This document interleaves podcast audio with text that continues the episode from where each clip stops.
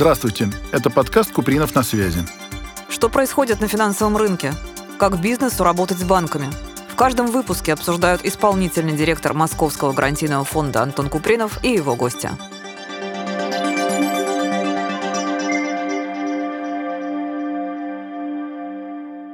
Добрый день, дорогие друзья. С вами исполнительный директор Московского гарантийного фонда Антон Купринов. И сегодня у нас очень интересный гость Тимур Ксенс, заместитель исполнительного директора Ассоциации операторов инвестиционных платформ и генеральный директор компании Money Friends. Здравствуйте, Тимур. У нас сегодня тема альтернативные источники финансирования. И вот сегодня хотелось бы про краудлендинг говорить. Я про него мало чего знаю. Очень надеюсь, что буду знать после нашей встречи больше. Может быть, вы сначала несколько слов о себе расскажете, чтобы наши слушатели понимали, кто у нас в гостях. Добрый день. Да, я генеральный директор и совладелец компании Money Friends, ну и на общественных началах заместитель директора Ассоциации операторов инвестиционных платформ. Новая отрасль. Закон действует всего лишь года три, но уже больше 60 компаний, которые находятся в реестре Центрального банка, ну, по сути, это, скажем так, лицензия Центрального банка, где-то 20 компаний уже реально действует, и какой-то степени это полубанковская деятельность, но маленьким нюансом, что в данном случае это не банки финансируют, а обычные физические лица в основном. Это там почти 95%. Их уже на данный момент примерно 50 тысяч человек, кто заходит на эти платформы, и через эти платформы финансирует даже не сколько, наверное, малый, сколько микробизнес. Потому что средний размер займа 2 миллиона рублей. Пока вроде кажется немного, но уже в последнее время сумма выдач в месяц дошла почти до 2 миллиардов рублей. Рынок растет там по 100-150% каждый год. И пока мы, допустим, не видим, видим ограничений, оно регулируется Центральным банком. Причем с каждым месяцем все жестче и жестче. То есть мы уже становимся поднадзорными компаниями, и в этом отношении у нас многообещающее будущее.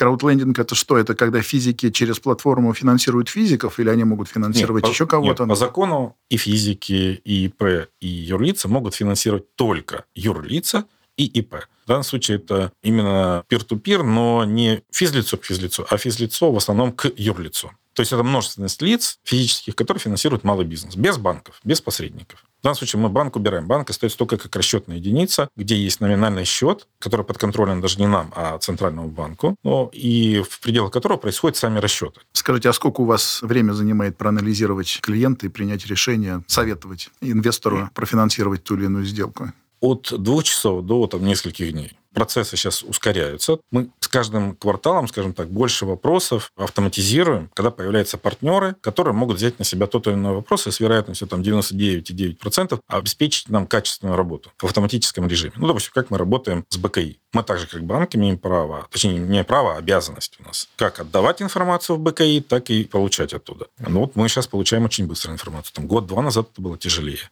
А отказов много? Если брать общий поток, то много. Ну, допустим, у нас где-то 98%, у наших коллег там 94-95%. Но надо не забывать, что многие компании или многие ИП дают веером, раздают запросы на получение кредитов. Ты потом смотришь, да ему там две недели, или у него там ему три года, но оборотов нет. Ну, как можно кредитовать компанию, у которых нет оборотов? Значит, нету деятельности. То есть по этому признаку уже идет там отсев там, 80%. Ну, то есть это новоявленные компании, а мы все-таки не кредитуем стартапы. Mm. Мы кредитуем реально реальный бизнес. Еще один э, момент из-за отказов – это исполнительное производство. У нас так, вот 50 тысяч рублей есть исполнительное производство, значит, люди уже проиграли суд, и с них должны взыскать. Ну, люди не хотят платить, с такими мы не работаем. Ну, и большинство платформ. Ну, да, это... Да, это тоже автоматическом... многие. Да, да, это 100 факторов в автоматическом режиме. Ну, или, может быть, там, генеральный директор или совладельцы в каких-нибудь... Историях побывали. Да, побывали. Я уже не помню, как называются эти списки, но когда реестр недобросовестных поставщиков или реестр дисквалифицированных директоров. Там есть несколько моментов, где мы тоже отслеживаем. У нас сейчас рынок настолько огромный, нам есть из чего выбирать. Как минимум, у нас нет конкуренции, давайте откровенно, между компаниями, или она минимальная между краудлендинг-платформами. Если вот клиент у нас уже был, ну, допустим, начал выгашиваться, взял там 3 миллиона и уже большей частью выгасился, на самом деле ему можно дать там 10-15, то вот следующая, вторая, третья, четвертая сделка, она может проходить за 2-3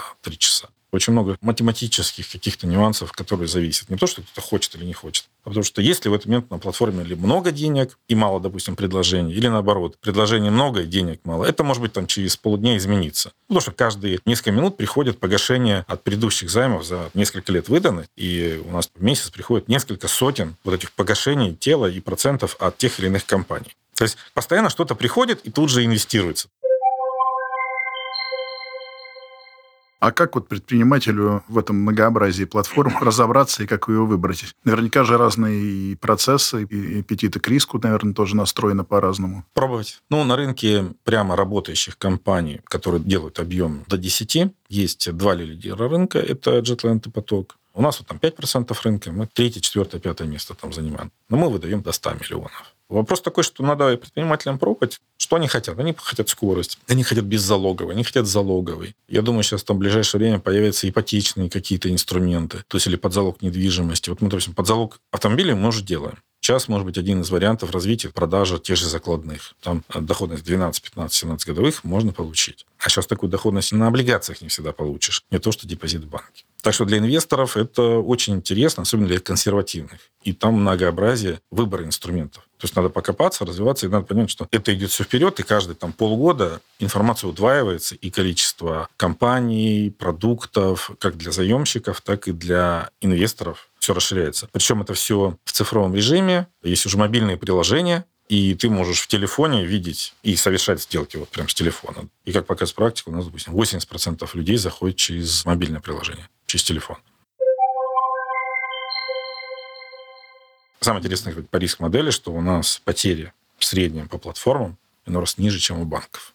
При том, что у нас без залога везде кредитование, а у банка большинство залога. И все очень удивляются. Ну, не может быть так. А вот и жизнь. Ставки у вас, я понимаю, несколько повыше, но не критично выше по сравнению с банками. От 12 до 35, ну, в среднем по рынку, я сейчас где-то так 18-19. Это без залога. Причем, если смотреть, я вот недавно общался с коллегами, предпринимателями, они говорят, да вот я в Сбербанке брал беззалоговый кредит. Кто-то говорит, 20 годовых, 24. Ну, не сильно отличается. Рынок развивается, но когда недвижимость еще допустят, это будет просто взрыв. Но всему свое время. Да, то есть появятся еще, помимо банков, высокотехнологичные игроки. У нас свой сегмент будет. У нас сегмент, мы прям четко выявили, это компании, которые, во-первых, хотят иметь альтернативы от банков, потому что у банков же тоже настроение меняется. В стране что-то политическое событие, банки 2-3 месяца не финансируют. У нас в эти моменты всегда идет рост рынка, потому что мы более приспособлены к обстоятельствам. Это раз, да? А второй нюанс компании, которые хотят выходить на публичное заимствование, допустим, на облигации. Вообще отличная идея. Вот те, кто уходит на рынок ВДО, они приходят к нам и учатся работать с инвесторами, с одной стороны, и учатся быть публичными. Это не так просто.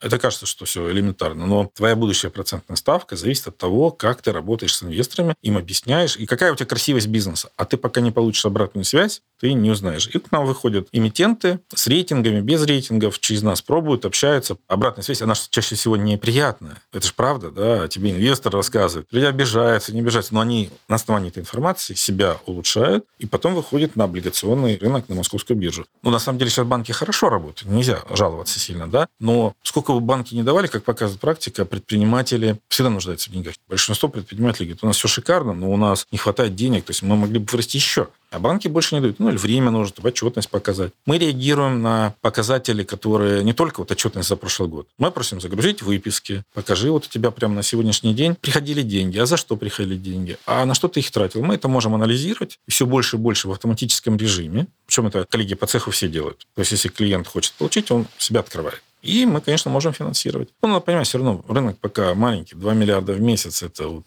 э, кот наплакал, но мы ожидаем, что рынок будет расти, ну, удваиваться лет 5-7 минимум мы видим, что все идет вперед, тем более вот все законы про цифровые активы, про унитарные цифровые права, это все будет развиваться, и я думаю, что это тоже еще какую-то лепту внесет в ближайшие 2-3 года расширение продуктовой линейки и возможностей для малого бизнеса. Какие-то недостатки у краудфандинга видите явные? А недостатки для кого?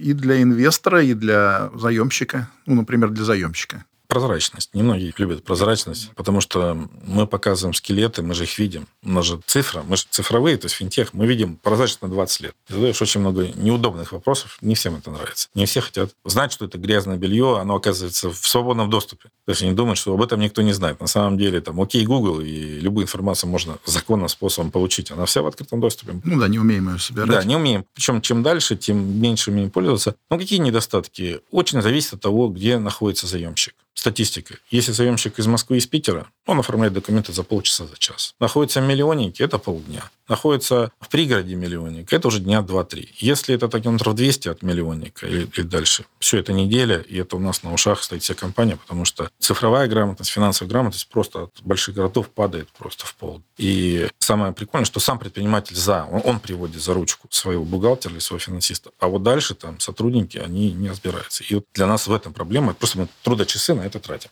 И получается, что москвичи легче могут деньги получить и дешевле, проще, потому что они сели, разобрались. Чем дальше, тем грамотности меньше, профессиональных людей меньше. Для нас не предприниматель стопор, а твой бухгалтер чаще всего. Для инвесторов, что для инвесторов? Инвестора, конечно, надо заниматься. Как любой бизнес, если ты хочешь получить больше, ты должен этим заниматься, должен сам анализировать, у тебя должно быть свое мнение. Вот у нас инвесторы, которые, ну так, слегка делают, или там автоинвесторы, они получают там после налогов 12-15 годовых. Те, кто занимается сами, прямо обор ведут, анализируют, те могут получить и 20, и 25 годовых. Но этим надо заниматься. Ну, с другой стороны, когда занимается человек, когда у него много денег. Есть клиент, у кого там 5, 10, 20 миллионов. Для них это уже бизнес. То есть они ничем больше не занимаются. Они сами отбирают. Да. Причем они на разных платформах. То есть сейчас деньги летают очень быстро. Здесь нету куда инвестировать. Он тут же перегнал деньги на соседнюю платформу или в облигации. Там перелив денег идет иной раз в течение там, часа. Мы даем возможность давать обратную связь по заемщикам. Мы тоже люди, мы можем пропустить какой-то косячок. И какой-то инвестор приходит и говорит, а я это Иван Ивановича знаю.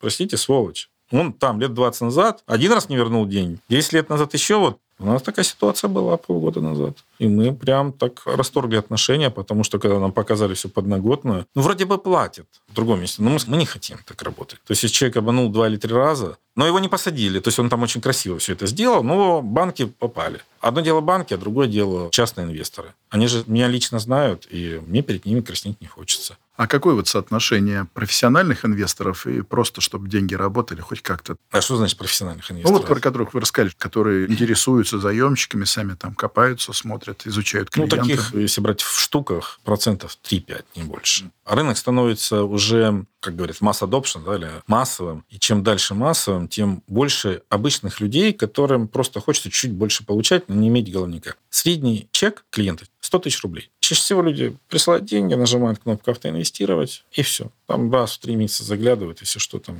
отозвать деньги, прекратить инвестировать. То есть они не хотят, чтобы у них голова болела. Дефолты есть, это не, скажем так, часть бизнеса, от которой нельзя избавиться. Ну, в среднем по отрасли это те же от 4 до 7 процентов потерь капитала, и это нормально. Я думаю, что все развивается, знаете, инвесторы развиваются, они учатся, они становятся более образованными. То есть финансовая грамотность у нас в стране, конечно, слабенькая, и то, что сейчас очень много программ, которые обучают, сами инвесторы начинают там зарабатывать, появились всякие ассоциации инвесторские. Это классно. Это хорошо, потому что очень тяжело объяснять, что такое аннуитет, или как э, платятся проценты, или что такое облигация, амортизация долга. Там эти куча нюансов, которыми надо терминологии владеть. Как платятся налоги, источник налогообложения. Очень много нюансов. Как сдается 2 НДФЛ, 3 НДФЛ, 6 НДФЛ. То есть вот вся отчетность, которая предоставляется, которую ты сам сдаешь, не сам. Когда ты видишь в госуслугах, за тебя налоги заплатили. Надо разбираться. Да, надо разбираться. Хочешь зарабатывать? Разбирайся, учись. У нас там тоже, как у Института господдержки, определенные идеи есть. Вот хотим в ближайшее время ассоциации их тоже проговорить, как бы мы могли поучаствовать в поддержке малого бизнеса через такие платформы. Сейчас, конечно, краудвендинг, он сам по себе. Это энтузиасты с одной стороны, энтузиасты с другой стороны. Потому что когда предприниматель приходит, он первый раз вообще не верит. У меня был один случай, очень смешных. Мой товарищ перезвонил, говорит, слушай, а когда договор мне принес? Секретарша до сих пор не принесла. Я говорю, Сереж, у тебя деньги на счете. Он говорит, ты не понял, мне договор до сих пор на подпись не принесли. Я говорю, ты не понял. У тебя деньги на счету уже давно лежат. А как произошло? Он говорит, ну, я говорю, помнишь, ты вчера в 4 часа флешечку вставлял в компьютер, ты поставил подпись. Ну да. Вот в этот момент оферта опубликовалась. Из-за того, что ты, во-первых, не такую большую сумму, а во-вторых, ну, видно, народ понял, что мы с тобой чуть ли не друзья, и можно доверять, твоя оферта заполнилась примерно за 15 минут, там несколько миллионов. Вы тут же оплатили комиссию, и как раз это был вечер, у тебя деньги уже полдесятого утра были на счете. А ты мне в 4 часа дня спрашиваешь... Спасибо, Тимур, огромное вам. Удачи в вашем нужном, интересном деле. Остаемся на связи. Спасибо за приглашение. Да, интересно рассказывать, делиться опытом и, скажем так, чтобы предприниматели понимали, что у них есть много возможностей, они не одни в этом мире. Главное, чтобы они мечтали, двигались вперед, а мы можем помочь.